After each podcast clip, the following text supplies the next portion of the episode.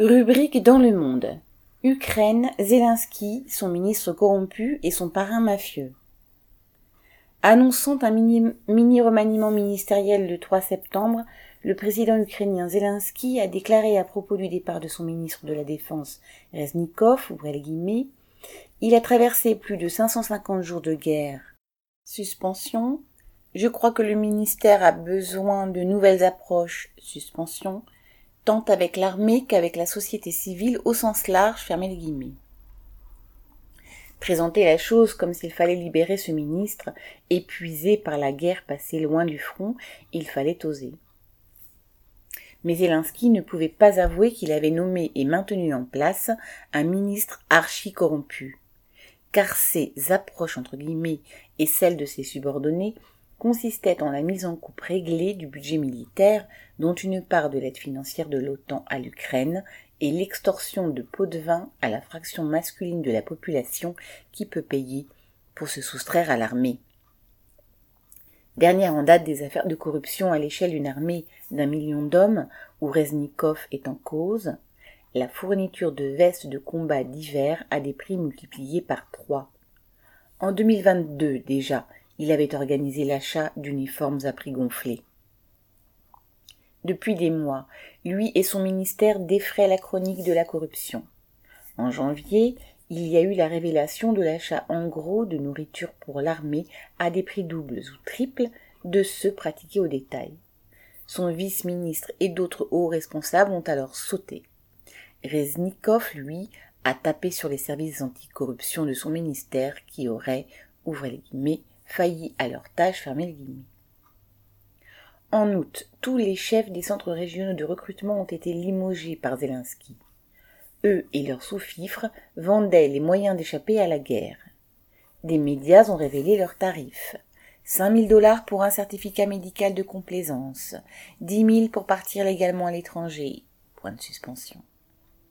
Des officiers enrichis dans ces combines ont atterri en prison mais cela n'a pas tari l'appétit de leurs remplaçants. Les risques augmentant, les tarifs auraient doublé.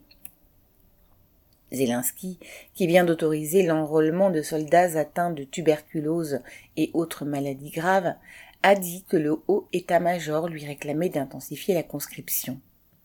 C'est que les pertes de la guerre ont laminé l'armée, qui pâtit en outre du départ à l'étranger de centaines de milliers de mobilisables. Un journal autrichien a calculé qu'avec tous les Ukrainiens de 18 à 60 ans vivant en Autriche, on pourrait former une division.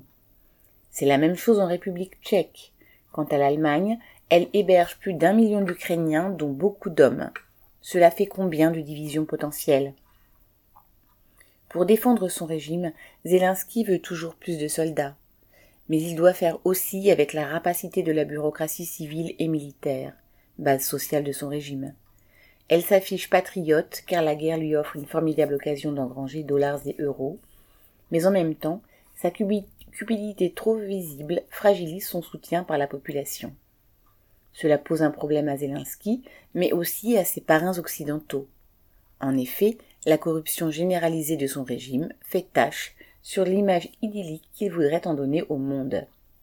Et surtout, ils attendent de ce régime qu'il s'arrange comme il veut mais qu'ils se battent pour leurs intérêts avec la peau du dernier Ukrainien. Le chef d'état-major interarmé américain Mark Milley vient de le rappeler, qui a déclaré au Washington Post que l'Ukraine allait se voir confrontée à, ouvrez une guerre longue et très difficile avec de lourdes pertes, guillemets. Pour que la population l'accepte le plus longtemps possible, Zelensky doit sacrifier de temps en temps des boucs émissaires tel le ministre de la Défense. Il y a aussi le plus riche oligarque du pays, Kolomoïski, qui vient d'être arrêté. Il avait pourtant fait la carrière de Zelensky en le lançant dans un feuilleton populaire sur sa chaîne de télévision, puis en le faisant élire à la présidentielle en 2019, attendant de lui qu'il récupère ses entreprises situées dans le Donbass, occupé par la Russie. Entraînant son parrain en justice, Zelensky fait un geste vis-à-vis de Washington, car le FBI considère Kolomowski comme un des chefs de la mafia ukrainienne. Quant à faire que la population ukrainienne voit là la preuve de l'indépendance de Zelensky à l'égard des oligarques mafieux et des bureaucrates véreux comme Reznikov, ce n'est pas sûr. Pierre Lafitte